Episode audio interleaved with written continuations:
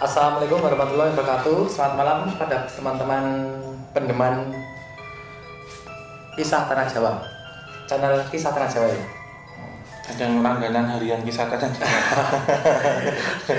Kali ini kita hanya berdua ya, ya. Iya. Biasanya kita bertiga sama Mas Genta tadi kebetulan dianya lagi sibuk dengan kegiatannya. Eh, langsung aja lah. Kali ini kita mau bahas apa ini? Ini kita sesuai dengan script hari ini Request ya, request. request. ya. oh, jadi untuk rekan-rekan kemarin juga sempat request sih untuk membedakan tentang apa itu ruh, kemudian sukma, kemudian jin korin, jin kodam dan jasad. Jadi sebenarnya eh, pertanyaan-pertanyaan dari live Instagram itu tidak semua memang kita bisa kita jawab. Hmm. Tetapi untuk beberapa pertanyaan yang berat tanda kutip memang akan kita berikan sesi tersendiri. Hmm. Oke, langsung aja kita men- menjelaskan mengenai keberadaan tentang kita jelas apa namanya di tiga ya ada Tiga ruh, korin, kodam ya Kodam sama jasad. perbedaannya ya. Perbedaannya. Langsung aja kita mulai dari ruh. Ruh ya. Hmm.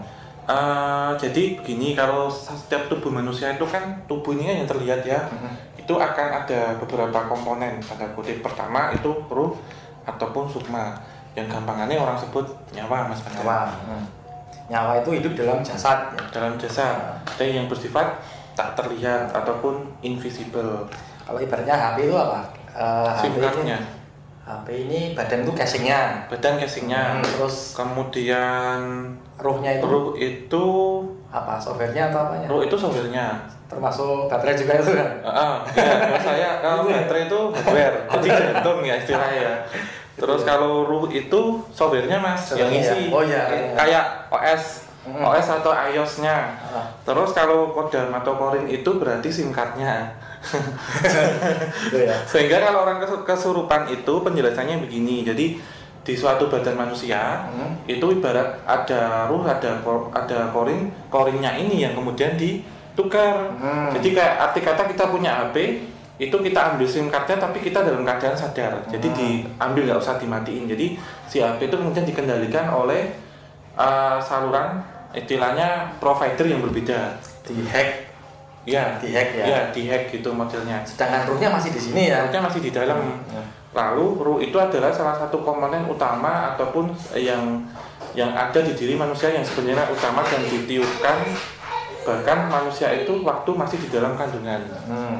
Dan ruh ini kalau saat orang itu kemudian wafat ataupun meninggal, maka jasad ini sejatinya akan lebur.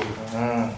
Lalu ruh ini yang kemudian akan naik ke alam ruh, Hmm. alam para ruh, alam barzah. Belum menunggu hari kiamat gitu. Iya, menunggu nanti hari kiamat sampai dengan alam eh, menunggu di padang mahsyar Ya. di mana eh, lokasi seseorang itu akan diadili. Ya, pengadilan akhir. Pengadilan akhir. Lah, siapa sih yang menjadi saksi? Yang menjadi saksi waktu di padang mahsyar adalah jin korin. Korin. Karena salah satu kembaran kita ini ada satu namanya jin korin. Hmm. Jin korin itu adalah kalau boleh dibilang orang Jawa bilang itu kan kakang kawa Adi hari-hari. di hari-hari.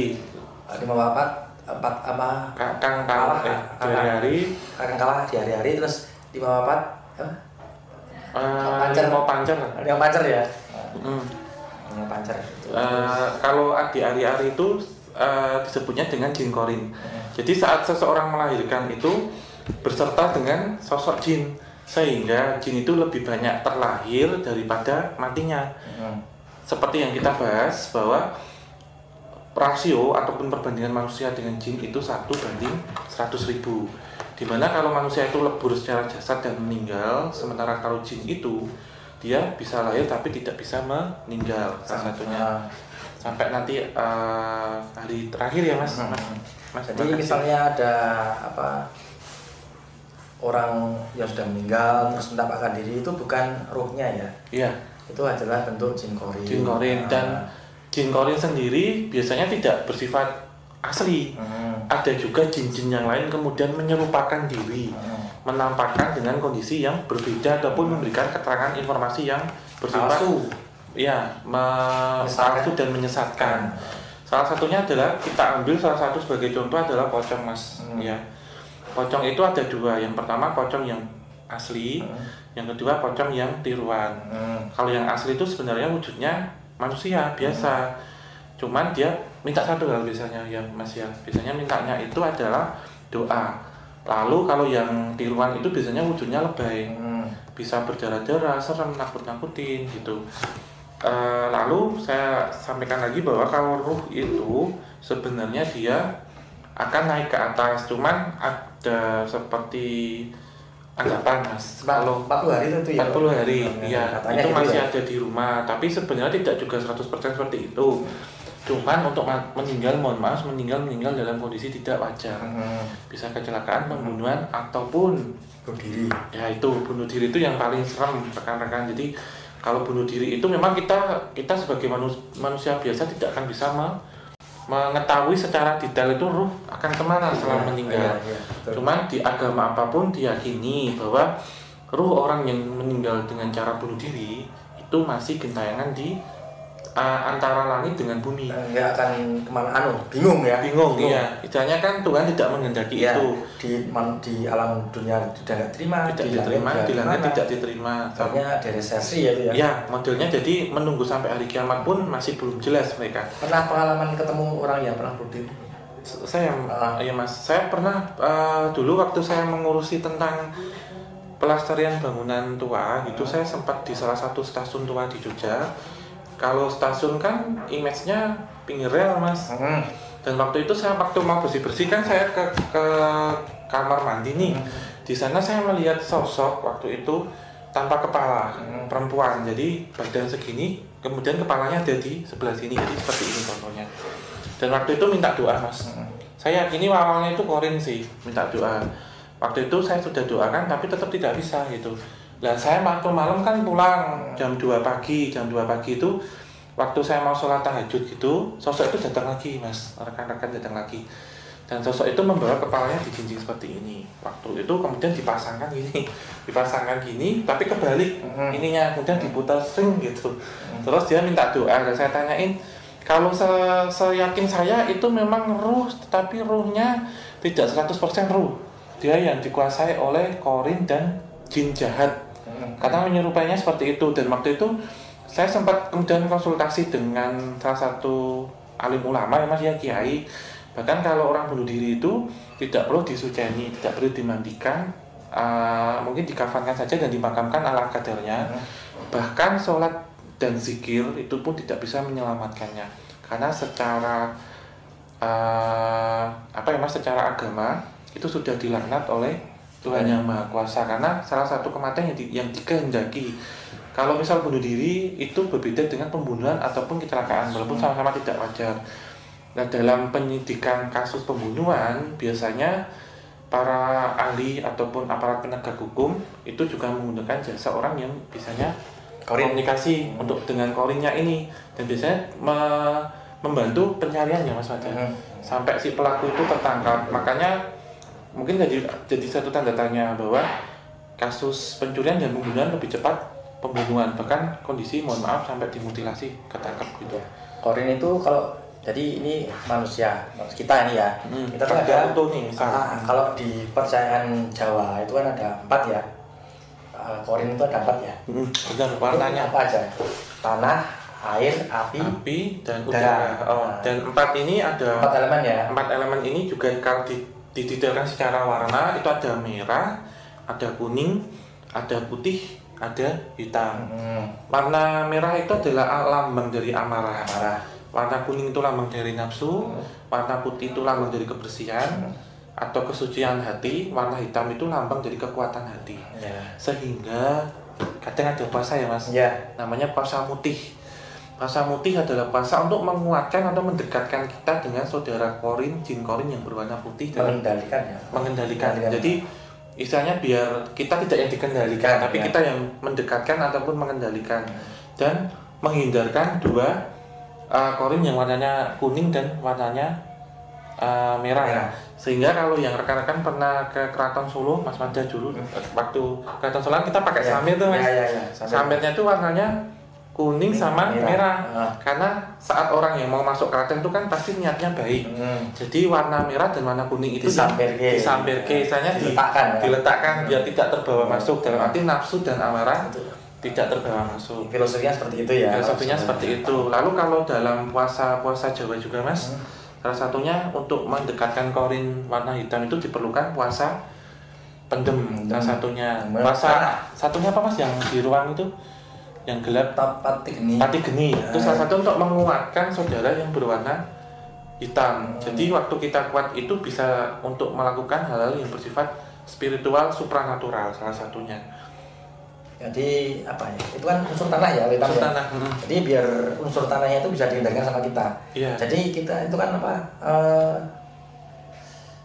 papat apa lima pancer sedulur papat lima pancer itu Sedulur papat lima pancar. Sedulur papat lima pancar sedulur itu papat lima pancar. pancer itu kan kita tengah Iya. empat itu di sini kita itu harus di- bisa dikendalikan oleh kita Iya. agar kita menjadi orang yang mulia gitu ya Iya, istilahnya orang yang istilahnya bisa Mulia. menahan uh, Ah, nafsu, nafsu, ya. mulia, kemudian mencapai tataran tertentu Iya. juga seperti itu.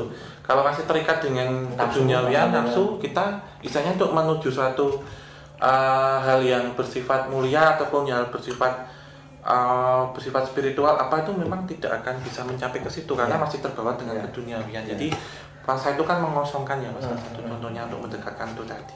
ya gitu ya mungkin Iya. apalagi Eh, Lalu kodam, ada bedanya lagi. Jadi kalau korin itu jin yang menetap di tubuh manusia, kita kasarannya demikian. Tapi kalau kodam itu salah satu jin yang dia menetap di pusaka ataupun mustika. Jadi kalau saya sebut misal ada keris, ada tombak, itu biasanya yang di situ bukan korin, Yang tetapi mustika. kodam. mustika itu kalau mustika itu batu ya Batu contohnya, ya. itu dia hidupnya di batu sini Di misalnya batu. keris itu ya misalnya keris ya dia tinggalnya di keris itu Di biasanya dalam, gitu ya ya. Kemudian- ada juga yang dimasukin badan aja juga ya Ya, Ah. salah satunya kalau pasang ini mas susuk. Susuk. Pasang susuk itu kan bentuknya dia logam. Kemudian mak- misal dari emas ataupun batu, dari Hmm. intan ataupun dari berlian atau dari eh, batu-batu mulia lain. itu dimasukin di situ Saat Nah, dimasukkan sini, misal itu yang masuk adalah kodamnya, Ah. bukan korin. Nah, si kodam ini yang kemudian bisa memberikan sesuatu hal kelebihan dari tubuh kita seperti biomagnetik Hmm. ataupun bioelektrik yang kemudian memancar. kodam itu juga ada yang kodam baik ada yang kodam buruk juga dan ya buruk ya jadi karena itu kan kita bilang kan satu banding 100 ribu untuk perbandingan jin dengan manusia di alam semesta ini sehingga terkadang Hmm. jin-jin korin orang yang sudah meninggal itu kemudian bisa lagi masuk ke orang yang mau dilahirkan mas Hmm, hmm, hmm. yang kemudian kalau orang disebutkan itu biasanya past life ataupun reinkarnasi gitu Hmm. karena seseorang yang saya punya pengalaman sih mas Hmm, hmm. jadi waktu saya waktu itu ke rumah sakit Hmm. Ada seseorang ibu yang mau melahirkan jam 12 malam Hmm.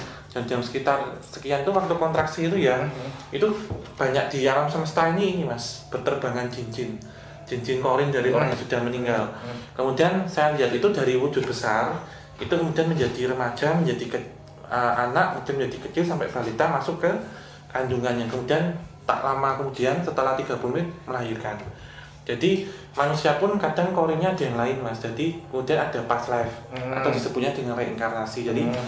dalam masa tunggu ini biasanya ada past life past life oh, seseorang yang lain bisa dari leluhur bisa random juga.